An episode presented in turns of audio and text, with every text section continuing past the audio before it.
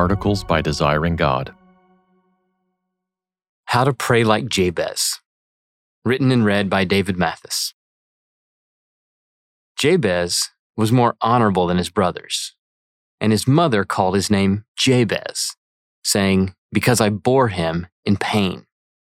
Jabez called upon the God of Israel, saying, Oh, that you would bless me and enlarge my border, and that your hand might be with me, and that you would keep me from harm, so that it might not cause me pain. And God granted what he asked. 1 Chronicles chapter 4 verses 9 to 10.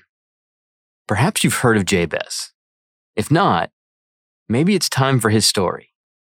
Just over 20 years ago, few other than careful readers of Old Testament genealogies would have known his name.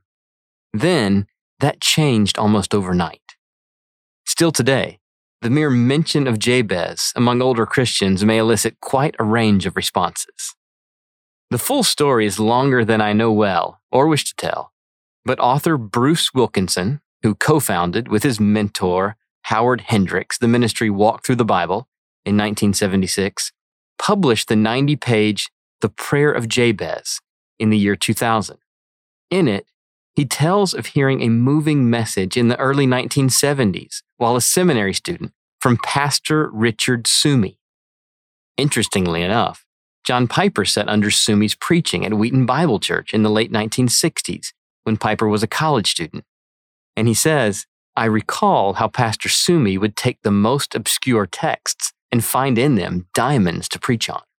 That one sermon from Jabez on 1 Chronicles 4 9 to 10, the only two verses in the Bible that mention Jabez, left such an impression on Wilkinson that he began to pray Jabez's own words for himself on a daily basis. When he published the book in 2000, he had been doing so every day for 30 years. Rehearsing the Jabez prayer daily seemed to Wilkinson to release, that's a word mentioned in the book, the floodgates of God's blessings on his life and ministry. The book quickly became a runaway bestseller and is one of only a few Christian books all time to have sold more than 10 million copies. I read Wilkinson's short book as a college student when it came out in 2000, about the same time I was first exposed to Piper and Desiring God. I don't remember in detail how reading Jabez landed on me then. I do recall some enthusiasm and remember echoing the prayer at times as my own. For whatever reasons, though, I didn't form the habit of praying it daily. The flash soon faded. So I have not prayed Jabez's prayer every day for the last 20 years, though I expect that the book and that brief season did have some lasting positive impact. Gospel of Jabez Looking back now, and admitting that hindsight is far clearer, I would summarize the Jabez phenomenon like this Imbalances in the book led to greater imbalances in many readers, especially those less anchored in Scripture. Many readers assumed that they had found some long overlooked prayer to unlock God's blessings. As I reread the book recently, I found that the book did leave this door open and even subtly tipped in this direction at times. As an editor myself, I wonder what role the co author played in making Wilkinson's message punchy, jettisoning nuance, and stretching it for as broad as possible audience. The co author's name did not appear on the original cover or in the book at all, but it now appears in tiny letters on the new cover. From the first page, the seeds are sown with words like always, and the key.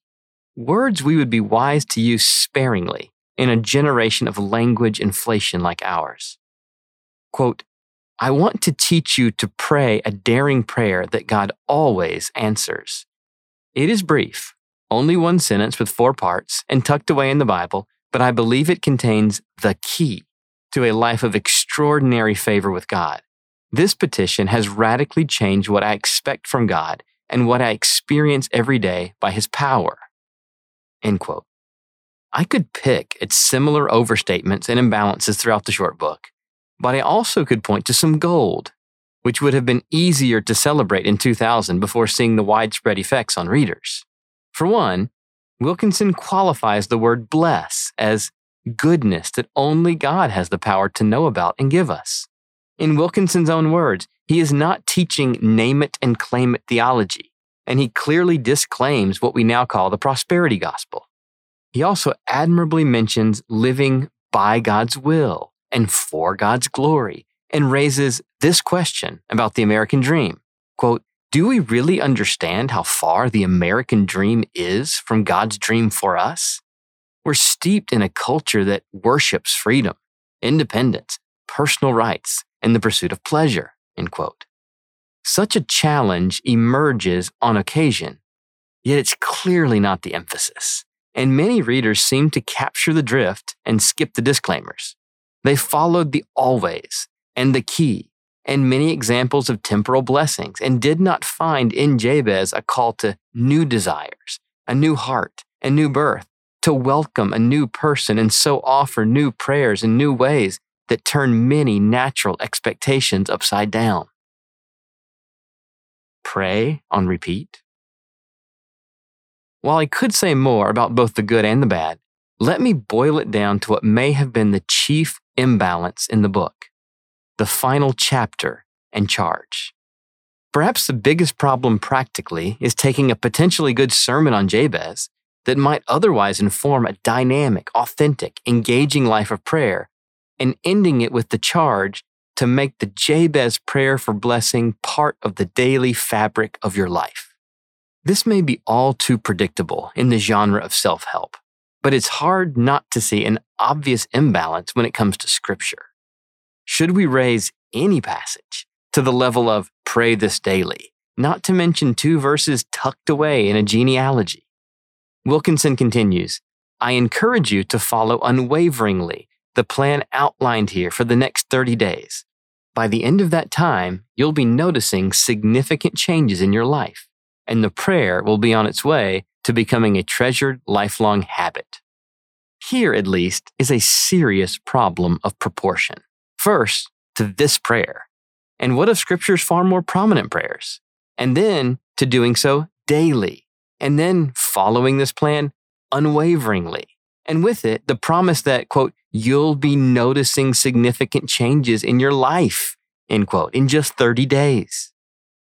In the end, we might say a serious flaw in this Christian book is how easily it accommodates unregenerate palates appealing to mainly natural desires, even among the born again.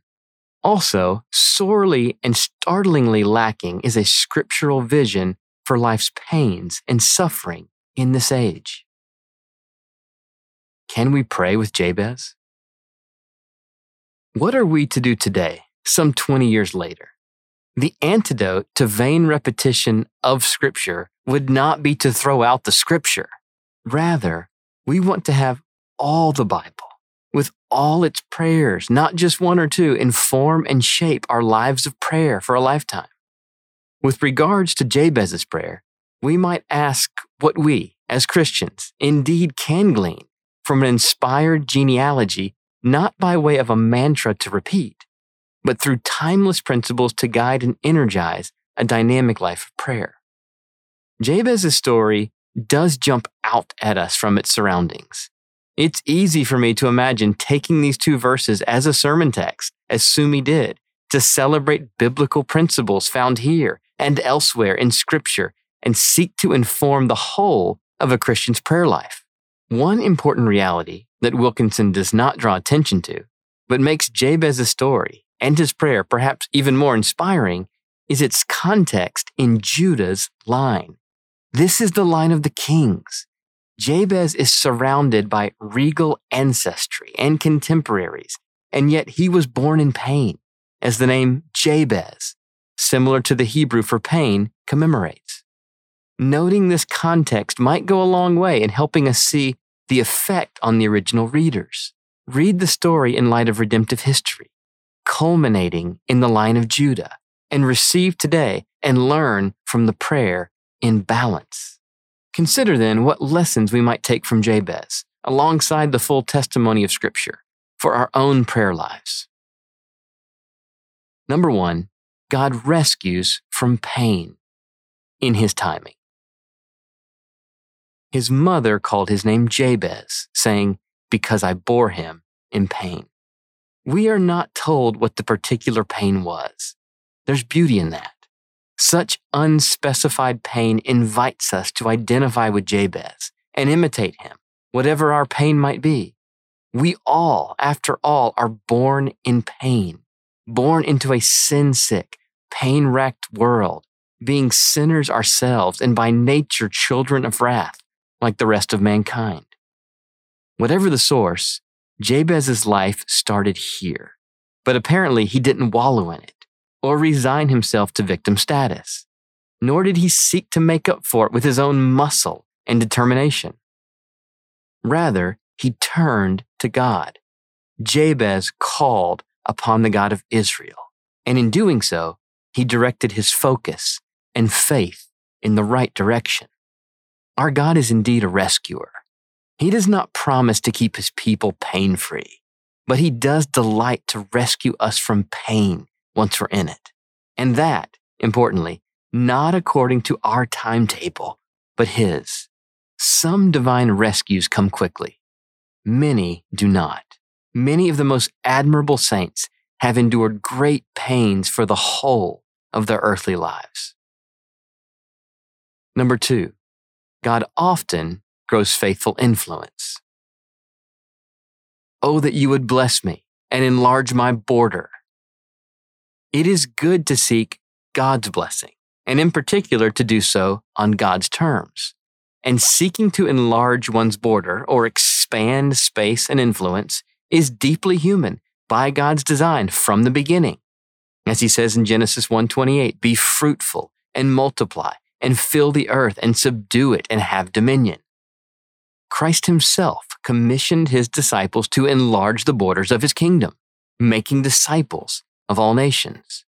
Even one so exemplary and humble as the Apostle Paul would testify to his holy ambition under Christ to enlarge the borders of his influence, going through Rome to Spain in Romans 15 23 to 24.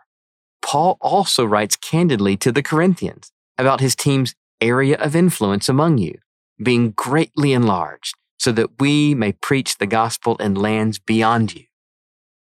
God does mean for his people to pray for the enlarging of their influence, not for personal comforts, but for gospel advance, for the strengthening of churches, for the serving of Christ's great mission and purposes in the world. And these are prayers God often answers, but not always. Oh, what difference lies in such little words. And once we have prayed for the figurative enlarging of our borders, for Christ's sake, we are wise to be ready for God to do very different reckoning and measuring than we might expect. Number three, God often provides strength when asked and that your hand might be with me. Yes and amen to asking God for his hand to be with us. His hand, meaning his power and strength and help. It is significant that Jabez didn't just want a big upfront donation from God to then turn and cultivate in his own strength. Rather, Jabez acknowledges that his own strength will not be sufficient. He needs God's help every step along the way. Perhaps his humbling and painful beginnings taught him this lesson earlier in life than most. Jabez was honored, more so than his brothers, not because of his noble birth, great wealth, and manifest ability, but because he owned his own weakness and limitations and asked for God to be his strength. That Jabez surpassed his brothers displays God's strength. Jabez pleads that God's hand be with him. And in doing so, Jabez admits, as every human should, that his own power and skill are not adequate. Number four, God keeps us from some harm. And that you would keep me from harm so that it might not bring me pain. Finally, Jabez asked for God's protection. It is good to pray to our God that he keep us from harm and pain, even as we know that he at times leads us, as he did his own son, into the wilderness and into the valley of the shadow of death. Jesus too taught us to pray, lead us not into temptation. And in the garden, the night before he died, he instructed his men twice, pray that you not enter into temptation. God really does keep us from some temptations in response to our prayers. Prayer matters. The sovereign God chooses to rule the universe in such a way that under his hand, some events transpire or not because his people prayed. Who can fathom what temptations and what harm countless saints have been spared because they humbly asked their Father? And our God does not promise to keep us from all harm or from all temptations. In fact, we are promised that through many tribulations, we must enter the kingdom of God. So we do not presume such protection, nor is it wasted breath to ask. God gave what he asked. That God granted what Jabez asked doesn't mean God did it in the way Jabez envisioned or in the timing Jabez hoped. So too for us. God does delight to answer the prayers of his children, but we do not presume that he does so when or how we prefer. He is able to do far more abundantly than all we ask or think, and he answers and exalts his faithful at the proper time, on his terms, not ours. When his children ask for bread or fish or an egg, our God does not give them a stone or a serpent or scorpion. He does not give them in the end worse than what they asked, but better. He knows how to give good gifts to his children and far more than we typically ask. And climactically, he gives us himself, but not on our cue and not in response to parroting biblical words. Jabez's prayer is no promise that God will do what we ask and when. However, 1 Chronicles 4 9 to 10 is a rousing call to the prayerless and to the pained to draw near to Judah's greatest descendant. Our God does redeem his people. He brings joy to the bitter. He brings honor to the pained. He exalts the humble. He gives the crown of glory to the shamed. He raises his crucified son. In Christ, God turns us and our world upside down, including our prayers. For more resources, visit desiringgod.org.